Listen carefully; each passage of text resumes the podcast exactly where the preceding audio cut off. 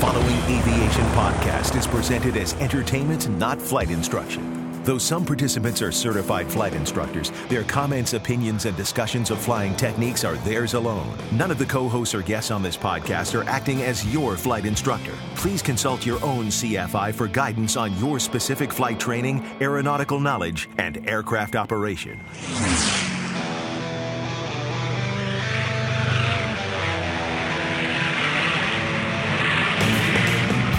This is the Stuck Mic Avcast, an aviation podcast by thepilotreport.com about learning to fly, living to fly, and loving to fly. Episode number 42. Sun and Fun is coming, Rick's 100th video, a primer on winter flying, and more coming up now on this edition of the Stuck Mic Avcast. Now, here are your co hosts Victoria Neuville, Rick Felty, Carl Valeri, and Len Costa. Hello and welcome to this edition of the Stuck Mic Avcast, episode number 42. Welcome back. I'm your host, Len Costa, and joining me on the show today are my favorite group of aviation maestros. Our first maestro, Carl Valeri, actually isn't uh, here with us today. He's currently going through an airline, uh, airline training cycle at the moment and was not able to find any reliable internet. Can you believe this? You can't get good internet at the at the schoolhouse. But uh, I have found us a guest co-host to replace our Italian uh, Carl, who, as we know, likes to talk with his hands, and our guest co-host is a gentleman who likes to talk with a drink in his hands.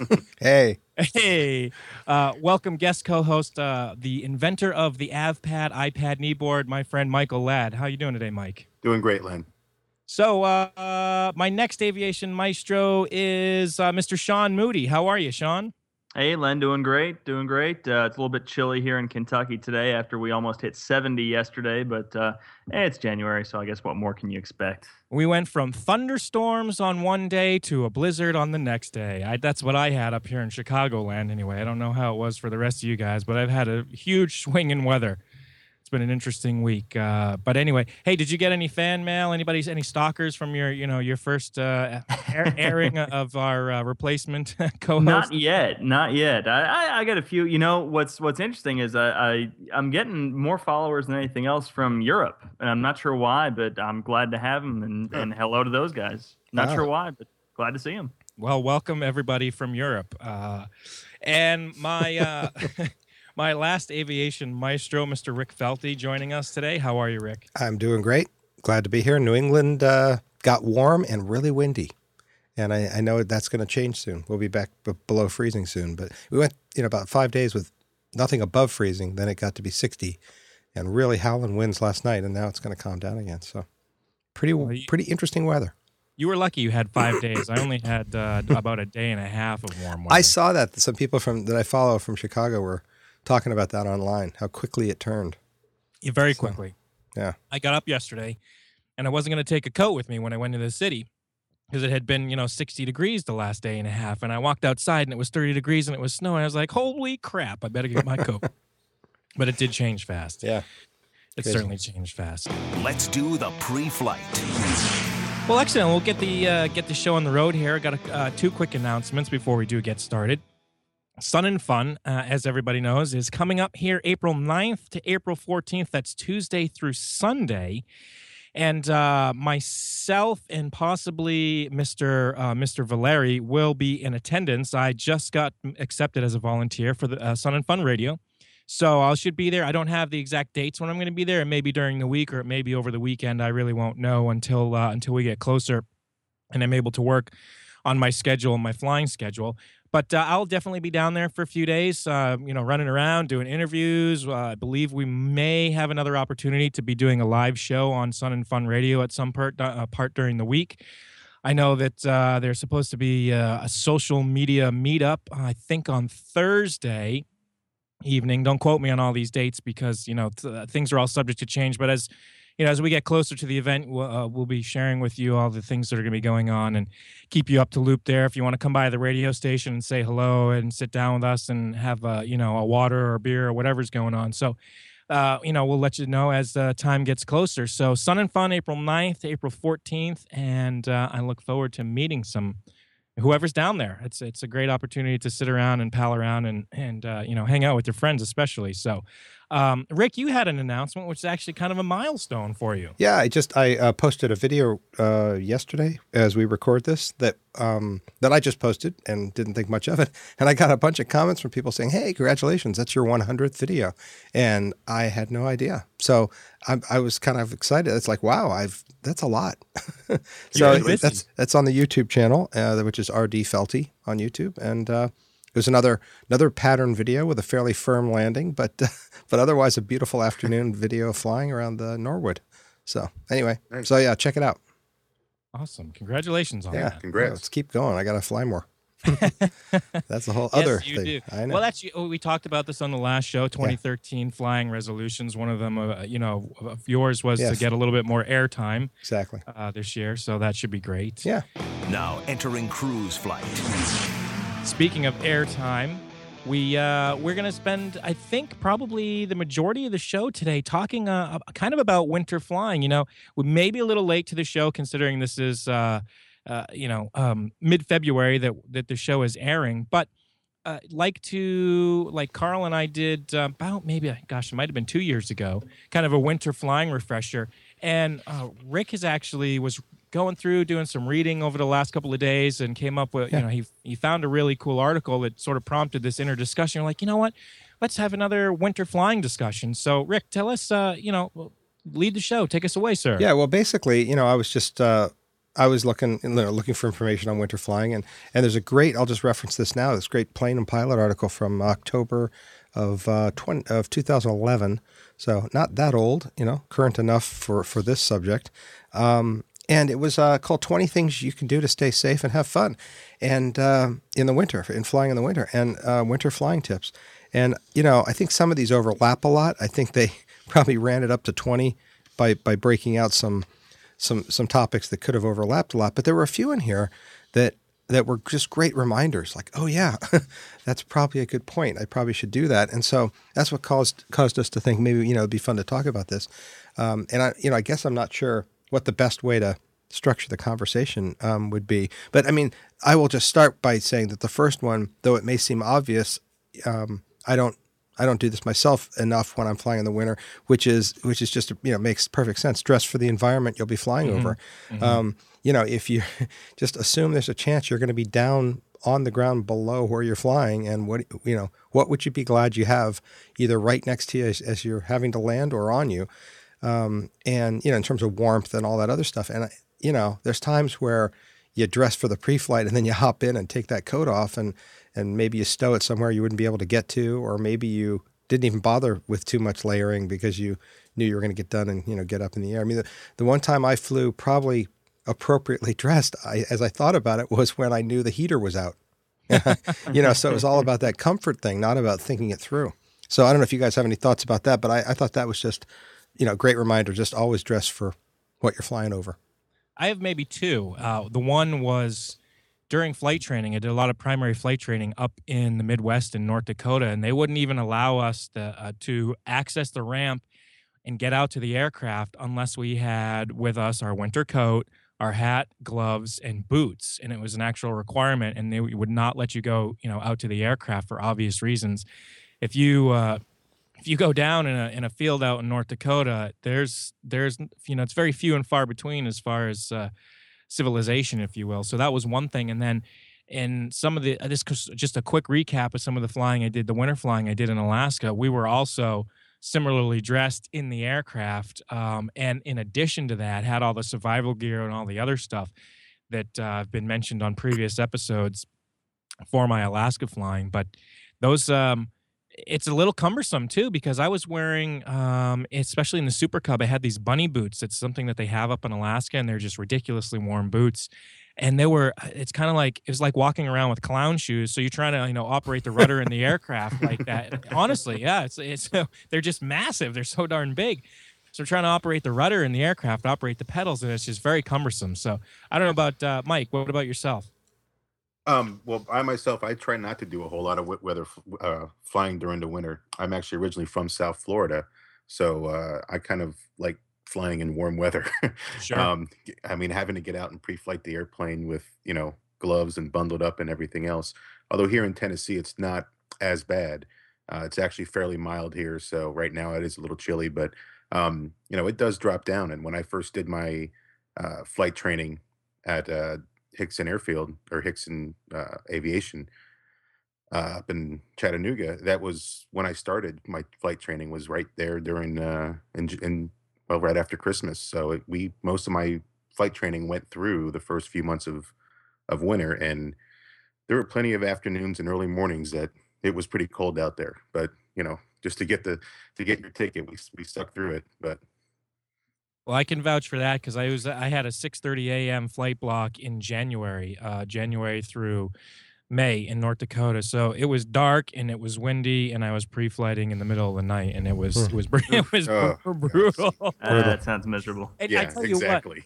we were flying Piper, right? And uh, I kid you not, guys, the aircraft would be finally comfortable enough to take your coat off by the time you landed to go. and you- by the time you landed, when you finish your flight lesson, that's not even an exaggeration. I I mean, it believe would it. take that long just to get enough comfort in there. And I was, it was, you know, flying with your gloves on too, and you're just like, oh, this is so. It's just so. It is very. cum- It can be cumbersome, but like Rick was saying, you know, you never know uh, if something happens if you're just if you're out there by yourself in, in the wilderness you know all the things all these things are an advantage um, you know to to help you survive a little bit longer hopefully so Yeah. um For Well, sure, yeah. Go ahead. yeah what what do we got next rick Well, I mean, there's a couple here that group together.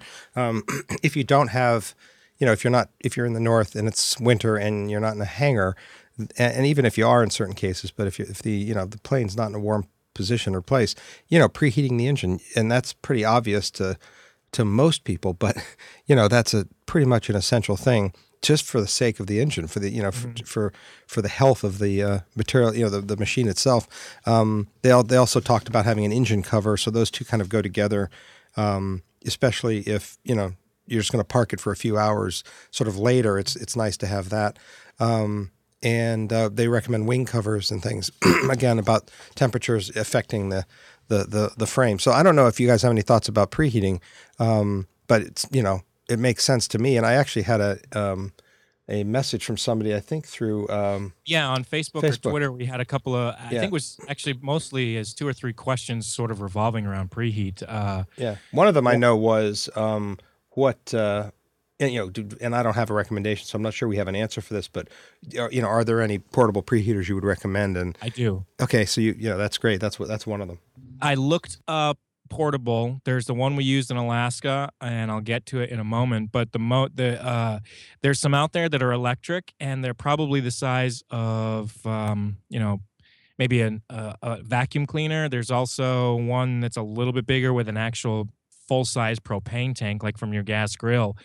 The most portable one that I ever saw that I've ever used is the very one that we had in Alaska, the Northern Companion um, engine preheater, and it's basically just a very small section of stovepipe, and you can use a uh, camping. It's a camping stove, and you just use you know the little half a liter uh, camping fuel bottle, and you light the camping stove, and it goes up this little stovepipe and some ducting right into the engine cowling. Now, another gentleman asked us, you know, sort of uh, how to do a preheat, and what we did on those flights there was uh, we we let the preheat run until basically the cylinders were warm to the touch, uh, not so hot that you would burn yourself touching it, but you know, kind of like a, a lukewarm type of feeling. And then that's when we decided, okay, the preheat, you know, and and some days it took upwards of an hour uh, in those temperatures up there to do that. So that's my recommendation because that's the smallest one that I know. It fits in a very small nylon zip bag.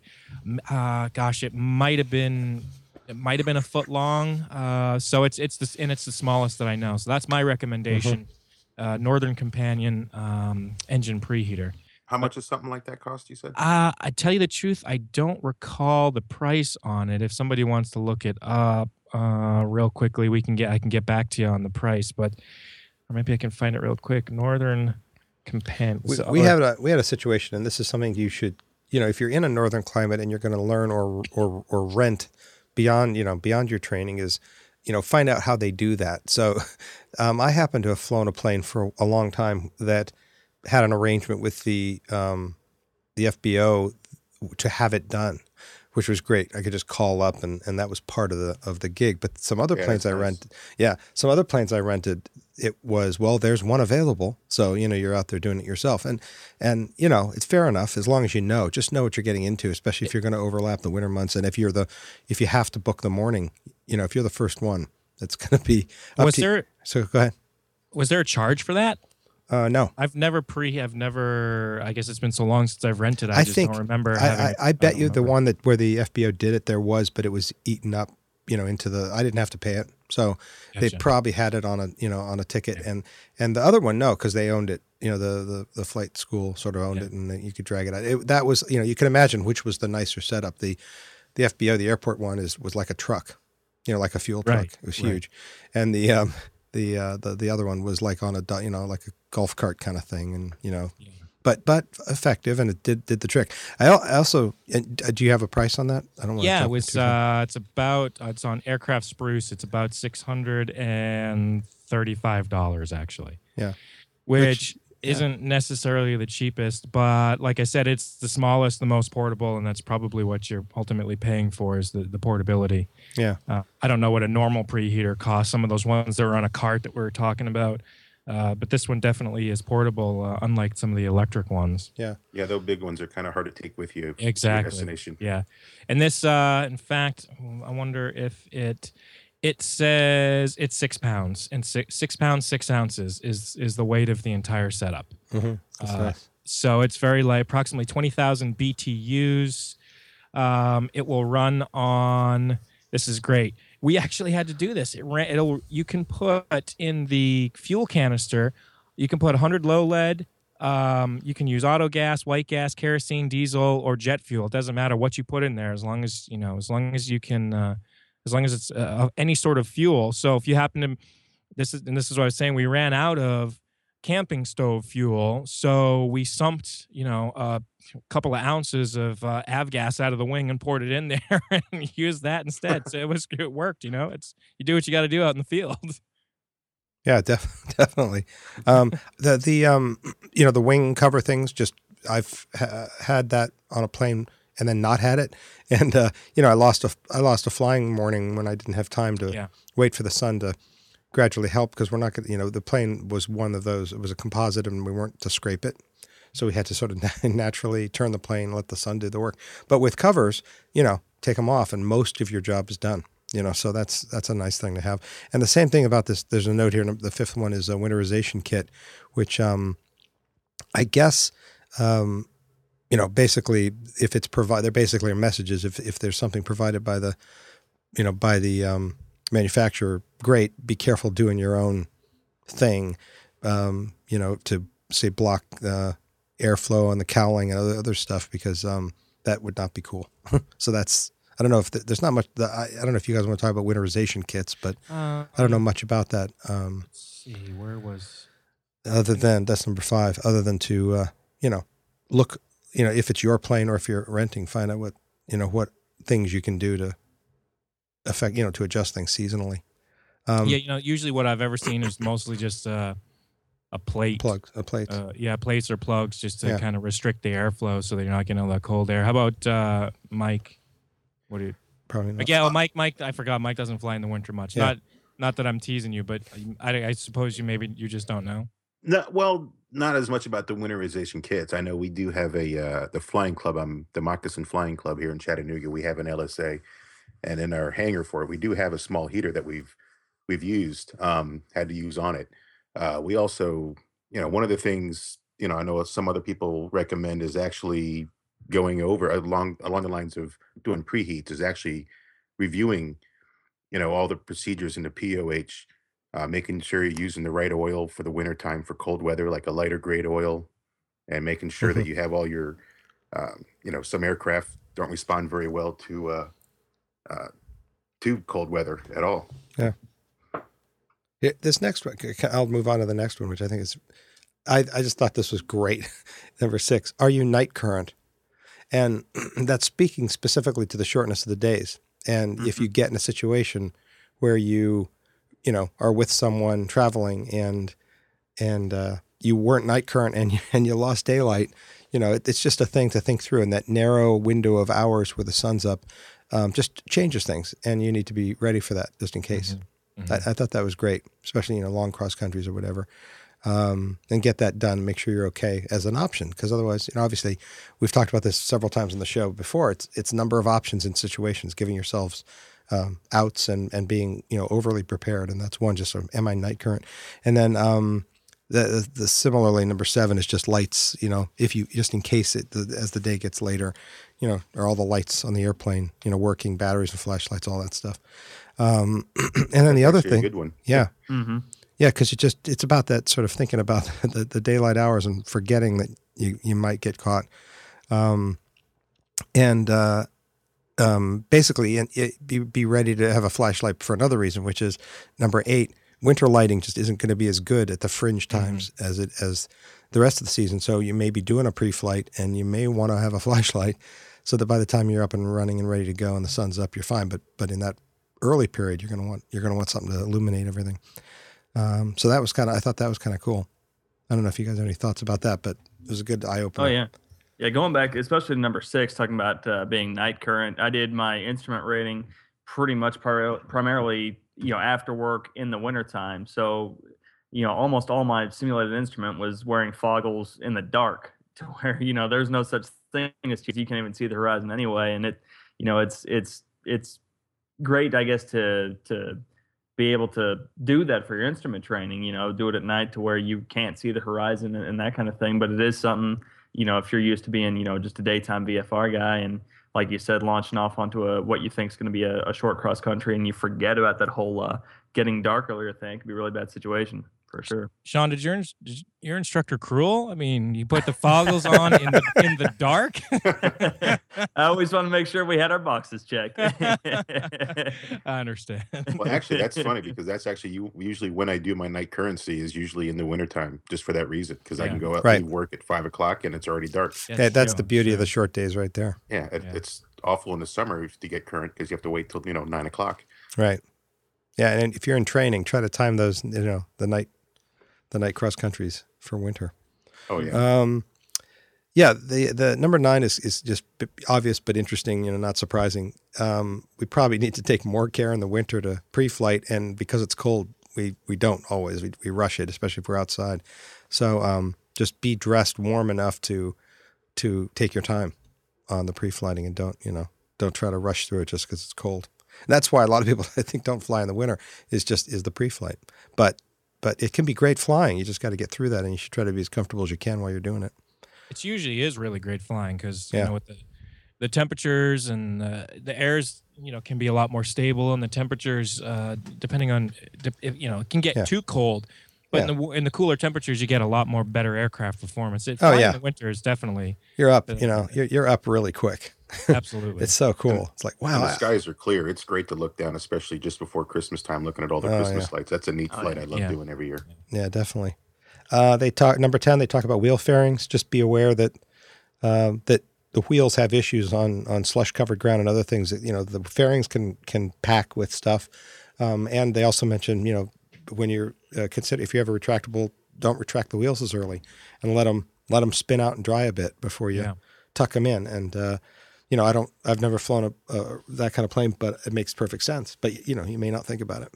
I didn't think about this one. It was interesting when I was reading it because I never thought about the wheel pants uh, side of it and how it's it's definitely very easy for slush to get in there and freeze. And we had, you know, just from pushing the Super Cub in and out of the uh, in and out of the hangar in Alaska. The one day we got there and there was just a, an ice ball on the tail wheel, so we had to go out. Uh, I think we went to like Walgreens and we bought like you know a twenty dollars space heater and an extension cord and plugged it in and it took like two hours to get the stupid tail wheel thawed out, but that was something we had access to. If you can imagine if all that slush and stuff was jammed up inside the wheel pant, um, you, you know, that's, I mean, that's a pretty much a no-go item if you're not going to be able to, you know, move around. Yeah, a number of the a number of the challenging moments on Flying Wild Alaska were about freezing gear. You know, Yeah. for that very reason. And you know, there's a, there's actually another thing uh, about slush, and I'm not sure uh, so much in a general aviation aircraft. Actually, I shouldn't even say that. Tell you what, I have learned uh, through the airline world. And this is if we're taxiing out on a snowy or slush covered runway, excuse me, not runway, taxiway, uh, they actually advise us to delay putting out our, our flaps. We use flaps for takeoff. So they, they advise uh, delaying the flap extension until, uh, you know, essentially as late as possible because when you're driving through all this wet, slushy, snowy junk, you know, it's coming off the tires, it's slinging up on the undercarriage from the undercarriage onto the underside of the wing and the aircraft fuselage. And in our aircraft, you know, if it gets in there and freezes and we can't retract the flaps or other things. And I was just thinking that wouldn't necessarily apply to GA, but that's not true because if you're in a Piper or something low wing, that's another consideration. You know, if you want, if you're Definitely. out there taxiing around in slush, you just want to, I guess, I guess you want to go you know a little bit slower i i've not flown in those kinds of taxied in those kinds of conditions in a ga aircraft so i don't want anybody to really take this you know as hard set advice but maybe just a consideration to check with your cfi you know ask them if i'm taxiing out in the slushy conditions Mm-hmm. do i need to worry about the you know extending waiting to extend the flaps for takeoff uh, if you if you do that in your aircraft or Right. do i need to be concerned about the buildup at all affecting the airflow um, and see and see what your CFI says. Yeah, definitely. I that makes sense. I mean, I know in the Cirrus that's what it, it right? 'cause- is- yeah, because you use takeoff. There, yeah, you do one notch, and, and and you probably throw those in at the hold short line, and there may be slush between there and the takeoff, and that's an interesting point, and that's cool. I hadn't thought of that. Yeah, and I, I, I don't know. Has anybody ever really flown uh, their GA aircraft? You guys who get to fly GA more than I do, in you know landed or taxied in snowy or slushy conditions on the ground, as far as the cer- the you know the the pavement and the ground surfaces. Not really on my end, no. I mean, eh, when I was doing most of my training uh, in the Cincinnati area, they did a great job of of clearing the taxiways and the runway. Um, so, no, I mean, you know, I've taxied where there's snow piled up on the sides, but but never actually, you know, taking the tires through it. Yeah, and I haven't either here in Chattanooga. We don't. It doesn't get that cold for Yeah. snow to Yeah. last more than a day. Yeah, and, and you know, yeah, again, equally well plowed, or you know, not not heavy slush for sure. And they do their best where I go, but sometimes I'm driving around on I'm literally driving around on slip and slide, and I'm just like, Yeah. okay, well, this is this, you know, it is what it is. So it was just my two cents on uh, a different aspect of slush. Cool.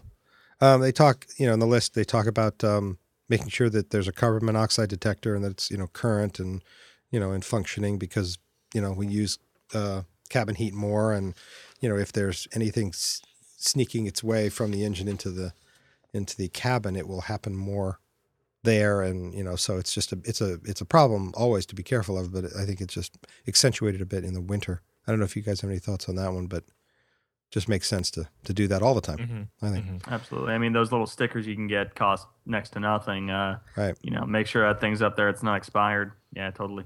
Right. Or discolored because sometimes you know Right. even just through age or other elemental exposure they can they can go bad before their expiration date so Mhm. and like like sean said they're so cheap it's probably the cheapest you know insurance you can get while flying Yeah. Um, you know, and uh, they, they touch on another just um, make sure that you, you know, look at your exhaust system for that same reason. See if there's cracks, see if there's any, you know, reason that some fumes are going to get where they shouldn't get.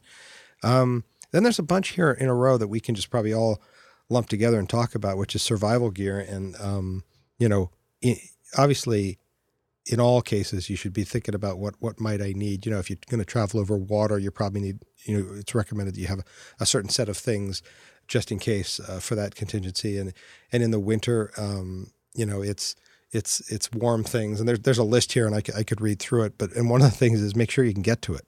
but um, that's so I- always the big thing yeah, because because there can be space in sounds, back. it But sounds funny but it's an actual you know you never think about that like oh Right. great i got this bag in the back and then right, something happens and you're incapacitated or you're pinned or trapped and you can't reach it and it's yeah it's a whole different story right. I always have something right in front of me or right uh, next to me or a small bag behind me that has an extra jacket, a small flashlight, and a granola, you know, like granola bars or something Yeah. like that. No, that's that's really smart. My friend who has the aircraft always wears it's almost like a fly fisherman's vest, and he's got everything he needs in the pockets, like if, as far as immediate things, um, like his PLB and his spot messenger and a couple of other just you know quick immediate action items. That and he wears this vest all the time uh, when he's flying the plane up there, and it, it's that just a, you know that that was to me was like holy crap, exactly like you said, Rick. I just don't think of you don't think of those kinds of smart, quick action items. Right.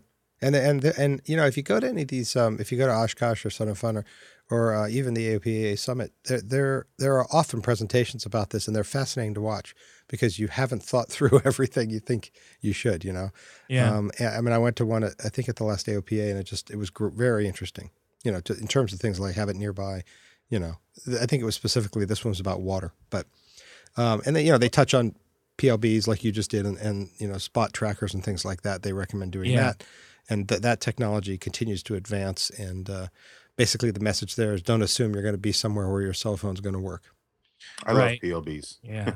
I I think the I think there's merit for both the PLB, which is the personal uh, locator beacon, and uh, and the spot. But there are some limitations of spot if you're uh, you know at higher latitudes. Uh, as- I've been told by folks who own both and operate both, that you know you may get coverage with the spot in one area, and if you don't, then your backup is the PLB. Uh, and of course, if you can reach the ELT, you can you can activate that as well. Uh, just a you know, a quick note. Uh, I don't have because somebody did ask, right in and ask about survival gear, and and I think it was Sam, and and I didn't necessarily ask specifically what to have in one, but the in the episode we did with John Ponce, we talked a lot about how Alaska has specific regulations, you know, pertinent to flying. One of them is a specific amount of survival gear, everything from rations uh, for each occupant t- to sustain life for one week. Okay, rations of food for to sustain life for one week per each occupant. That's that's all year round. An axe, first aid kit, uh, uh, an assortment of uh, fishing gear, knife, fire starter. For the winter stuff, they tell you you have to have a pair of snowshoes, a sleeping bag, one wall blanket, um, and stuff like that. So those are you know those are kinds of eh, maybe just a couple of quick ideas of what might be smart to take with you. And you might be thinking, you know, well, then guys all together, if, if I'm carrying all this survival gear, maybe, you know, how am I supposed to fly this airplane with, uh, you know, three or four of my buddies? And, you know, that could actually change winter operations. And I'm just thinking of this as we're on the fly here. Winter operations could completely change your operating structure as far as you might not be able to take your three or four friends like you normally do because, you know, you're flying a little bit, um, uh, I guess maybe more cautiously with this extra equipment in the event that something happens. So that that's something that I hadn't thought of. But as I was, you know, talking about survival gear, it occurred to me it's extra weight, which means less payload or less passengers or less fuel. So those are some other considerations. Yeah, definitely. Um, th- I will say that will, we can put a link to this. Um, the um, they reference in this article a website called equipped.com, Right. equipped to survive. Uh, but and and that that there's a that's a starting point, and there are many probably sites like that where you can go and and start to put together what you think would be appropriate for your, you know, for your mission. And I happen to think, and I don't know if you guys agree with me, but after flying uh, way out there in the middle of nowhere, I happen to think that it's just a smart idea in general to have. And it sounds like, Mike, you've got at least some immediate action items with you, but I never thought about having even just the most basic survival gear, even down here in the lower 48. It sort of evaded my thoughts thinking, well, I'm down here. It's not like flying in the middle of nowhere, Alaska, or up in, you know, up in Timbuktu, but you could still be in a place with potentially no cell phone range or some, you know, something else, and and you might need some gear. So I'm I'm a very strong, firm believer of just some limited survival gear at any time of the year in the aircraft. Well, I had that even when I was in Florida, when I flew down there and flew over the Everglades. I was a little nervous about flying directly over the Everglades for this for that reason. You don't Yeah. want to be gator bait. Yeah, you Exactly. you Yeah. need some serious self defense in the Everglades. Yeah, he, that's keeps, he keeps a shotgun in the plane for the gator. Just don't take the beers. as long as we have our priorities. Um, cool. Another one here that's sort of interesting that you might, you know, obviously we always check tire pressure, or we, we loosely do. You know, we look at it, we kick it, or we squeeze it, or whatever we do. But um, the, their point in this is, especially if you are going in, you know, out from warm a warm hangar, say out, and it's close, marginal anyway, and you haven't checked it closely, and then it contracts because things get colder. Then you're in a position where it could slip on the rims. All sorts of stuff could happen to it. So um, take it seriously, uh, you know, as serious as you ever do, but realize that there will be vari- variations in that, and um, you know, be aware that you want to, you know, keep it where it needs to be. I don't know if you read, guys. Go ahead. I read in one article uh, about the tires that allegedly you lose one pound of air, one psi per every 10 degrees of temperature change. Um, Wow. That's what this one article uh, was was mentioning. And you know, I do the same thing in my car, though. You know, you'll notice in the transition from summer to winter that y- your tires are low and you have to you have to um, pump them up again. Yeah. So same thing in the airplane, and I sure as heck don't want you know tires bursting in my airplane. In the car, it's a little different. In the airplane, you know, it can get uh, it can get interesting. Yeah, yeah, definitely. So that's a. I thought there was some subtle stuff in there that was pretty cool about the tires. Yeah. Um, uh, battery. You know, the, their point here, besides just making sure your battery is in good shape and and holding a charge, all that, and and then do things to maintain that, like potentially a trickle charger if you're not going to be flying it a lot in the winter. Um, is that when a battery goes, it's just going to go. You know, especially if it's in the winter and it's marginal, and you know it'll be fine for for for your startup and your takeoff, and you'll get somewhere, and then it won't be fine. Um, so it's it's important because of what the cold does to batteries. So it's it's more kind of more critical in the winter. I don't know if you guys have ever had battery trouble, but I have not. But it it's a you know obviously a problem. The first flight I ever took, we had a complete electrical failure in the plane. Oh wow. Okay, Tell us a little more. yeah. Well, Well, and, and it was all be fine. so- it was all fine, so and then we went home. yeah, that was basically it. Um, it Well, he's like, it was my first flight. I didn't know. it was my first it, it's exactly how it was i really didn't understand how critical it really was the Nice. instructor uh, who's still a good friend of mine ben pendergrass who flies out of one alpha zero as an instructor um, he took me up on my intro flight and that was uh, we were about halfway up we are you know it was about a 45 minute flight out to the practice area and we started hearing clipping on the radio and couldn't figure out you know why we weren't hearing the full transmissions and next thing you know pretty much everything had gone out and then the low voltage light comes on. I think it should be a no voltage light is basically what happened. Wow. But he didn't he wasn't overly concerned. Um so I wasn't. You know, if he you know started screaming and, and grabbed a hold of the glare shield and left fingerprints in it, yeah, then I would have been nervous. But Yeah. um he was fine. The plane's gonna fly, the engine's running. Right. Um, and nothing major happened. It's an uncontrolled airport. There's an or a non-towered airport. Ah. Uh, so I mean, it's a little 3,000 foot runway with trees on both sides. But Mhm.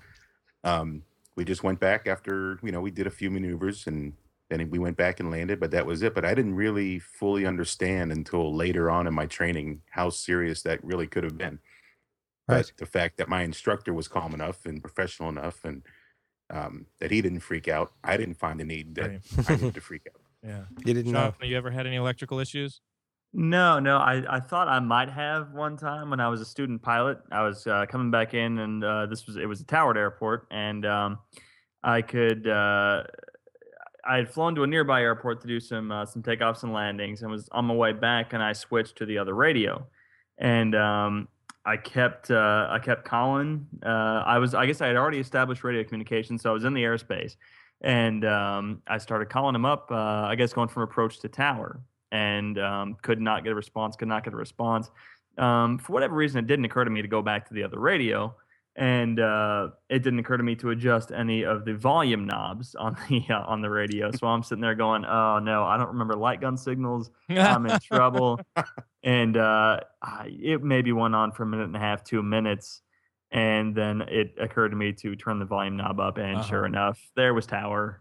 You know, thinking I was a moron, but uh, hey, yeah, it all worked out. That's that's uh, knock on wood, the only thing that I've had happen so far in my Real quick along those lines, I did have a small issue where a tower thought we were morons. We were actually doing night flying at we went from one alpha zero to CHA on the way back, trying to click the lights. Um, well, five times to turn the lights on at the at our airport. Um, we're still talking with Chattanooga Tower because it's only ten miles away, and we keep clicking the mic to turn the tower on. And finally, the, the controller comes back and says, "Are you trying to turn the lights on at our airport or your airport?" so we both just looked at each other and went, crap, sorry. Change the radios, click, click, click, ta da, there's lights. nice. Good story. Good stories. I love stuff like that. I mean, I don't love that it happened, but it's funny. oh, it's Uh, good to laugh about later. Yeah, yeah. Um, So okay, well, more you know, we're we're nearing the end of the list, and we'll, then we should open it up to anything you know, you guys experiences we we've all had. But um, uh, engine oil, basically, you know, end of summer, they're recommending good time to change oil. Um, you know, to, to remove contaminants, to clean that stuff out, and moisture from the engine, and all that, and start the winter uh, with fresh oil, um, and um, potentially change, you know, the type of oil if you're if you're you know airplane if if that's correct for your airplane, uh, to a multi viscosity oil in the winter, and um, you know it's that's just sort of a, a time they're recommending to winterize. I don't know, Len, if you have any thoughts on that, but that just seems to be. Yeah, I mean, if, if, even if you don't do it, then there, there's Yeah. there's other times, but yeah, that's you know that's part of the, it's part of the process. Depending on if you're a renter, uh, you're not necessarily Right, going to go gonna through that, yeah. uh, these these kinds of things. But as an aircraft owner, you know you've got uh, you probably have your own winter checklist if you live in those areas when you have stuff to do, uh, uh, change things. But Um, I, this here's you know so here's another one. This next one that um that was just like oh huh hadn't thought of that, which they just say between the first hard frost and the onset of the you know really cold weather, take the opportunity to clean your windshield and windows, and just and it makes sense you know because it's you can't do it right or it's harder to do or whatever. Um, clean it now while you can while things are warm enough, right, and I have that's great because I have. Uh, go ahead. no, that's all. They the, that gets annoying that build up if you can't get it off. I have a two part story for that one. And that's uh, a dirty windscreen that resulted from, and you had actually talked about this earlier, Rick, you know, positioning the aircraft in the uh, in the sunlight to melt the frost off. Yeah. When I was flight instructing, I, you know, I had these early morning students and there'd be frost all over the aircraft and it wasn't warm enough. You know, it wasn't, the sun wasn't melting it quick enough. I had mornings where I would have to de-ice a Cessna with de-icing fluid. And what I didn't know at the time uh, about the fluid wa- was essentially, you know, its its consistency, its viscosity. It's very much uh, kind of like syrup.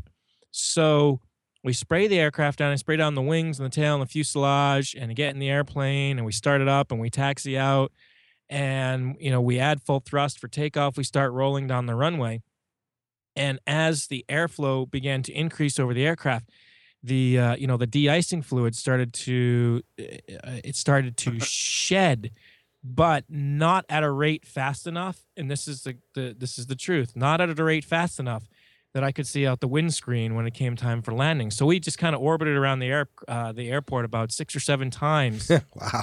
just to get enough eh, you know enough forward visibility to come back in and do a landing. And ever since then every time i de-ice the airplane i was like okay first and foremost we gotta we gotta get a cloth out. We gotta wipe this junk off the windscreen because it's really like syrup. Right. so that's like the first part of it. And, and the second part because if you do ever encounter uh, this experience um, for ga pilots the de-icing fluid that you would be using is referred to as type 1 de-icing fluid.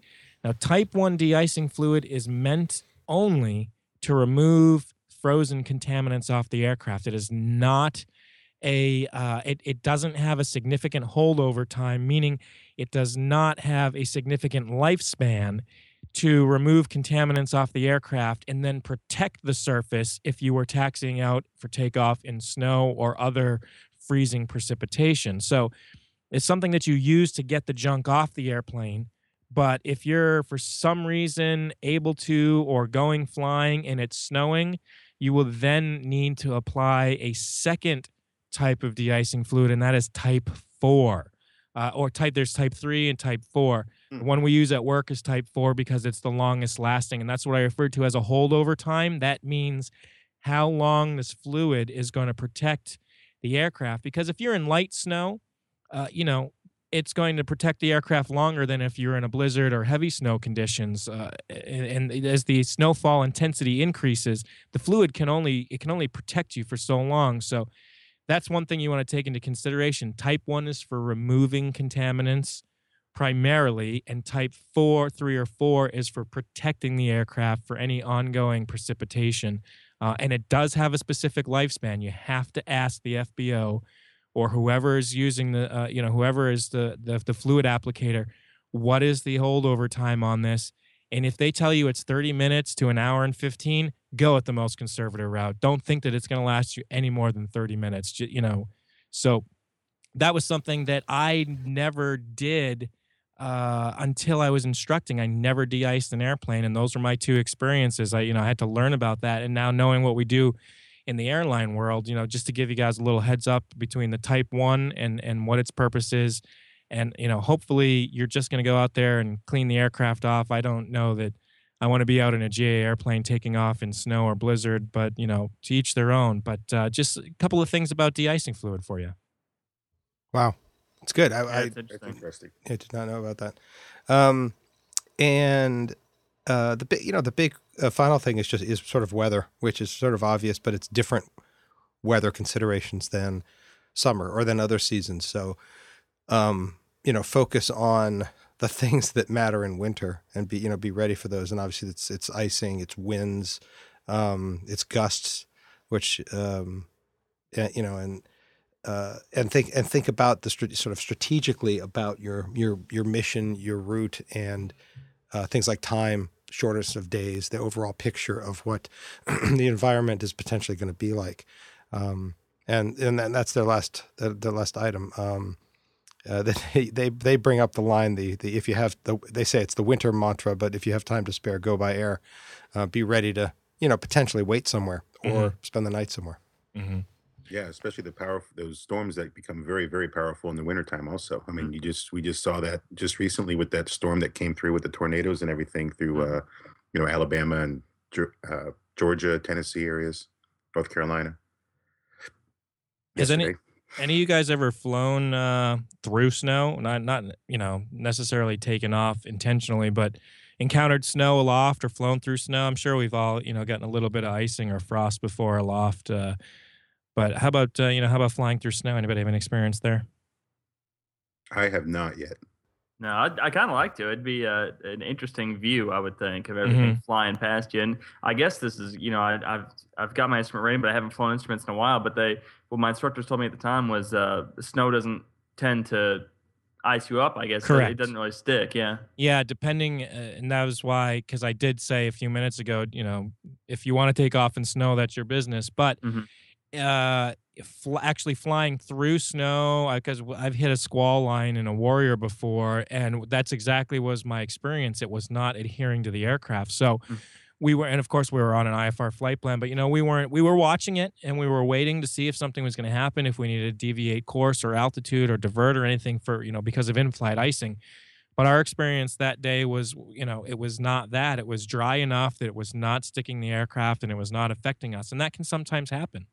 Um, but there's all kind, you know, there's there's there's a, I got to be honest with you. I think that's probably between in-flight fires. I think in-flight icing is the second thing that scares me. hmm For sure. I mean, there. I, I listened to a, a cockpit recording one time of a guy who uh, I think he was flying an Aero Commander, and I can't remember where, but um, I've never heard. He ended up okay, but I've never heard panic like that in a Mhm. uh, in a pilot's voice. Is when he was, you know, he he'd be. I guess he was right on the verge of stall speed, and you know, he'd he'd call in, okay, I'm out of control. I just lost six thousand feet. I mean. I can't even imagine being Wow. in that uh, in that cockpit at the time. Yeah. Crazy.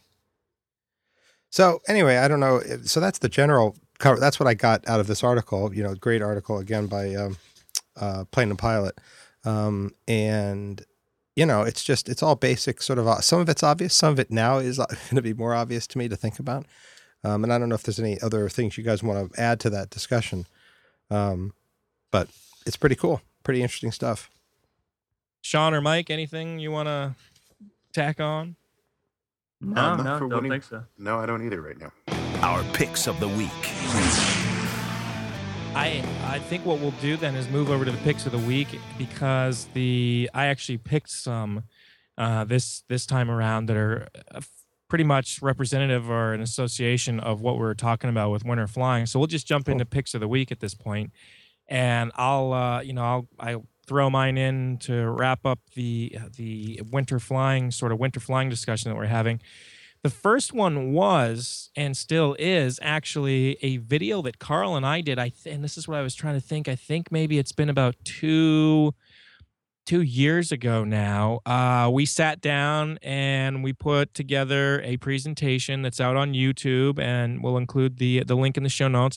But if you just Google the practical uh, practical guide to winter flying, uh, you'll find our video on YouTube where we sat down and kind of disseminated some of the stuff that we've learned through airline flying and uh, to to sort of break it down to a general aviation pilot level that's a little bit more understandable and some of the things just from our own experiences that we wanted to share with you guys. That's that's one resource uh, that I was I wanted to share. There's also uh, a second one which is the AOPA cold weather webinar and they go through a sort of a similar uh, class from start to finish if you will teaching a lot of the stuff, kind of going over a lot of the stuff that we've talked about that we derived from this article today uh, that Rick found. But there's also you know, there's all kinds of more thing, uh, other information in there. And the third piece of this pick of the week is uh, it comes off of the AOPA cold weather webinar, but it's a cold weather operations checklist, and they basically have it set for you to print out and you cut it all cut along the dotted lines and it should fit nice and neatly in your kneeboard and it talks a lot about in fact i have it pulled up right here but it talks about a lot of things. It goes from on the ground being prepared dressing warmly being prepared to survive uh, a forced landing getting the airplane ready pre-flighting carefully uh, taking pity on your engine. You know one thing we actually didn't necessarily talk about rick about the engine preheat but yeah. uh, and this is funny and don't take this as science because there's a lot of information on the internet not saying that it's wrong but one article that i read about preheating says that preheating in the wintertime could you know or not preheating is the equivalent of adding 500 hours of cruise time wear and tear on your engine now Yeah. i don't know if it's quite that Wow. serious but plain and simple you know it's a, it's okay to get in your car and start the engine and drive away in 2 minutes in the dead of the winter but you got to remember this this airplane is keeping you aloft you're you're no longer on the ground you're no longer in the safety of the ground so you want to treat that engine with with respect if you want it to treat you back with respect so Yeah. uh, it goes on to other you know take care when taxing oh here's one we didn't even mention and i never even thought of it watch your wing clearance on snow mounds Oh yeah, yeah. that is actually important. You do not Hmm. want to hit the snow. Some, you know, if you people who live in cold weather states, if you uh, back your car into a snowbank in the wintertime, you know it's it can be as hard as concrete. So be very careful. And it goes Well, on, you know, yeah, other stuff. You know, even up here in the, you know, when you're listening to, uh, you know, the weather, the tower, they re- in Norwood, and I'm sure everywhere they reference the height of the snowbanks. Right. So you're aware of that. It's part of the, right. it's part of their pitch for part of the year. You know. Yeah, you know, we never even touched on braking action or any of the other things that go into, you know, into flying and weather conditions. Uh, maybe we could talk about that on another show. But and the checklist goes on. It's got stuff that you know considerations for in the air, like uh, icing is deadly and unpredictable. Don't ever another one. Don't overestimate the capabilities of your aircraft. Know your limitations and be realistic about your escape routes. So again, all these three items uh, we'll provide in the show notes for you to have a look at. And you know, I, I think this is a nice uh, checklist provided by the AOPA Air Safety Foundation. It's called Cold Weather Ops, and you can print it off, throw it in, uh, you know, throw it in your kneeboard, throw it in your flight bag. It's just another reference to have with you. So Cool. those are my what uh, three picks of the week there. Cool. Um, but uh, Sean, tell us about your pick of the week. Yeah, mine is called the uh, Kentucky Institute for Aerospace Education, um, and there's something I, I just I wish they'd had something like this when I was in high school. But they're a network of high schools around Kentucky, and they uh, what they're trying to do is use aviation to kind of boost their uh, their STEM classes. Um, and they at, at uh, one of the the high schools over in Frankfort, they're uh, they're building a couple of airplanes. Um, if I understand correctly, they actually built one and uh, went to Oshkosh with it back in uh, I think that was 2011. Um, so it's it's neat, you know. We we all know about the declining, you know, younger end of the pilot population, and it's uh, it's neat to see a, an organization like this kind of get the kids while they're in school, make it part of their curriculum, and and sort of instill those values in them. Very cool. Um, but if you go to uh, right now, they're they're looking for funding to get a new hangar off the ground. Um, if you go to kiae.org, you can find out about that. And I just think it's a really neat program. Wonderful. T- Uh, let's see. Who's next? Who's next? Rick. Rick, tell us about Sure. your pick of the week. Sure. I don't have three. I have two, and and they are somewhat related because one I think is is cool, but not all that functional, and so I thought it was not fair Not to just all do that one. Okay, so the, f- I'll do the first one first, though. It's called it's an iOS uh, app. It's called Windscape, and it's a little like what we talked about a bunch of shows ago. That website that uh, has a visualization of, of the current winds across the whole country, and you can zoom in, and there's lots of data you can find out. You know, it's basically an aggregate of all the current weather data in a visual form. It's beautiful. Um, this is is beautiful as well. Um, it is uh, color, and it's the entire world um, with current wind patterns that are affecting the flow all around the world. Um, and it's laid out horizontally, and it's beautiful, and there's little dots that are representing the wind. Um, the the so that it's very cool. It's beautiful, and and uh, it, it might be just a good thing to have up on your desk, you know, running like that, and it's interesting that way. Um, the the up the other upside is it's only ninety nine cents. The downside is that that's there's a good reason it's only ninety nine cents because it really doesn't do much other than that. Uh, there isn't a lot of detail. You can't dig in and say what's the wind speed right there or what's tell me more about this or let me know just let me get more data behind the data. Um, i know that it's they've got it. They're making that visualization happen and i bet they improve that. Um, but anyway it's quite pretty. It's 99 cents. It's called windscape and uh, you should check that out. It's an ipad ios uh, both you know uh, phone both. Um, so that's that's that one windscape and and and and I thought of that probably because we did have some pretty intense winds up here that came out of that same system that was in Georgia that sort of you know swept up the coast. Um, and in hearing about some of that coverage, I happened to see Jim Cantore from the Weather Channel tweeting about an app that he uses, um, and this is the opposite of of the last app I talked about. This is also an iOS app, but the opposite meaning it's really just densely packed with with stuff um, but it's specifically radar, um, and it is called Radar Scope. Um, I believe there's also a Mac app for the desktop, um, and there is an Android app as well. Um, and this is so he's recommending this as like the no-brainer, amazing amount of information, and so you know that that part's good if he's using it. But it's also the the thing to be warned about is it's it's very weather geek. It's very detailed, Mm-hmm. um, and so I don't even at this point know which screen to select to show me what I want to see because I don't know what which level of reflectivity I want to see for the mesocyclones echo hook or whatever. Um, so it's it's really cool. It's really dense, and it is it is 150 different NexRad Doppler radars that you can call up at any point. In given what you do, Len, this actually might be a cool thing for you to have. Um, but so on the other hand, this one is ten dollars, nine ninety nine. Um, and we were talking earlier about the pricing of uh, apps and how we've gotten so used to 99 cents is yeah whatever and $10 is well i better think about that one and uh, but this is pretty neat especially if you're really into weather and uh, want to look closely at uh, uh, the current uh, radar and it isn't smoothed it is that same level of jagged detail you know that you see when when the real data is showing up on tv or wherever so anyway that's called radar scope so those are my two weather ones. And then I, I have another one that I'm going to say for next time because there was this ripple effect of discovering apps.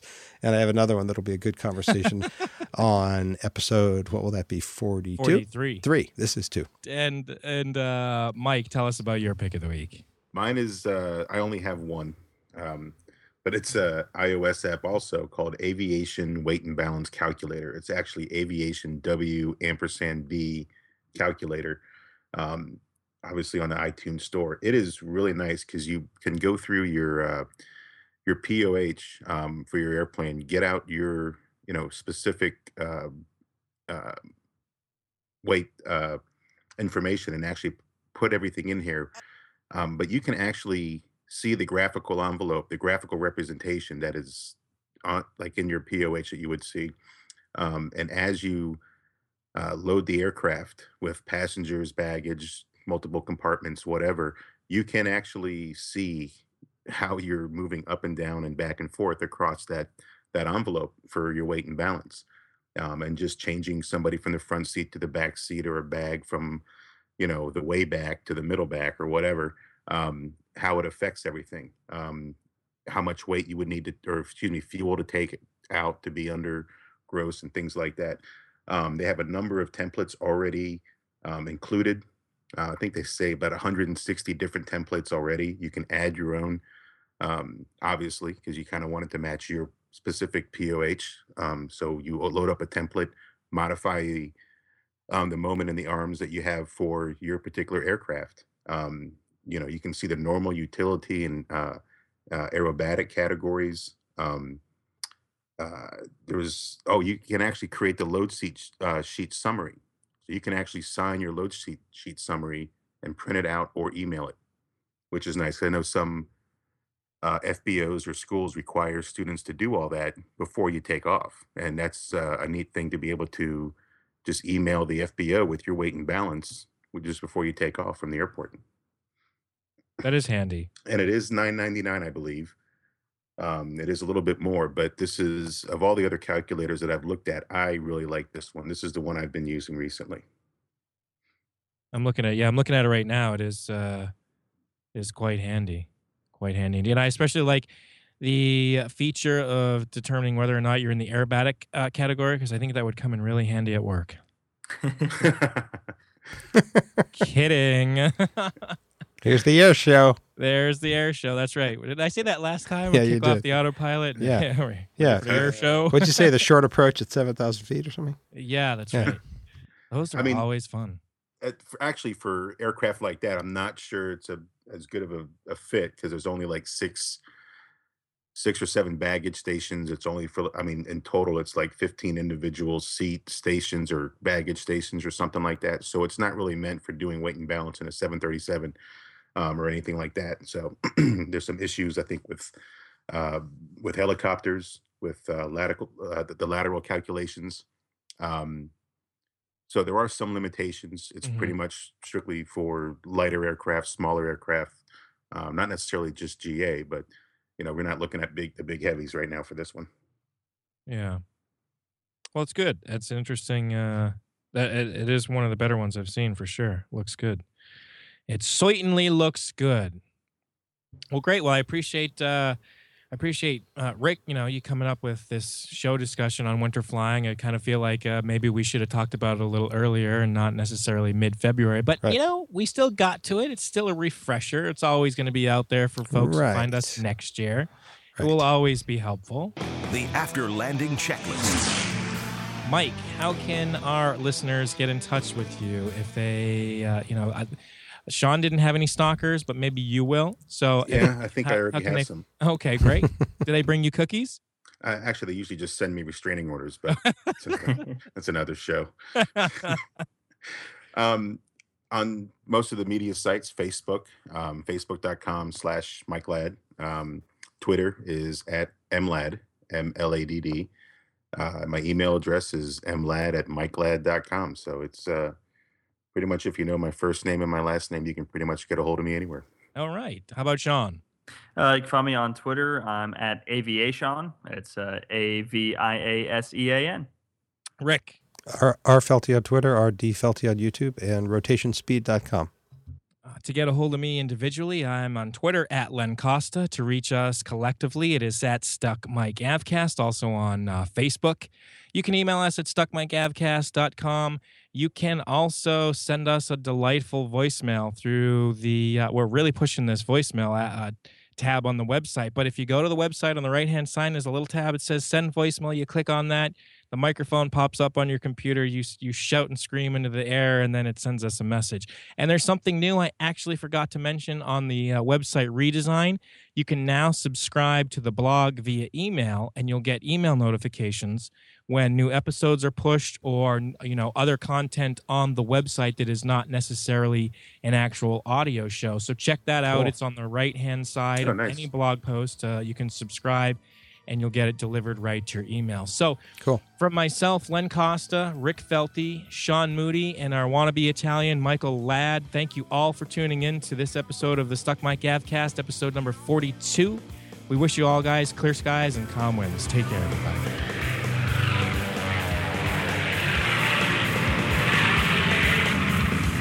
You've been listening to the Stuck Mic Avcast. Members of the Stuck Mic Avcast may receive compensation for products or services mentioned during the podcast. Compensation may be received in the form of, but not limited to, referral commissions, free products, or service trials. Our opinions and views are never influenced by any compensation, and you should always perform your own due diligence before purchasing any products or services mentioned during the show. The Stuck Mic Avcast is an aviation podcast brought to you by thepilotreport.com, a Len Costa production.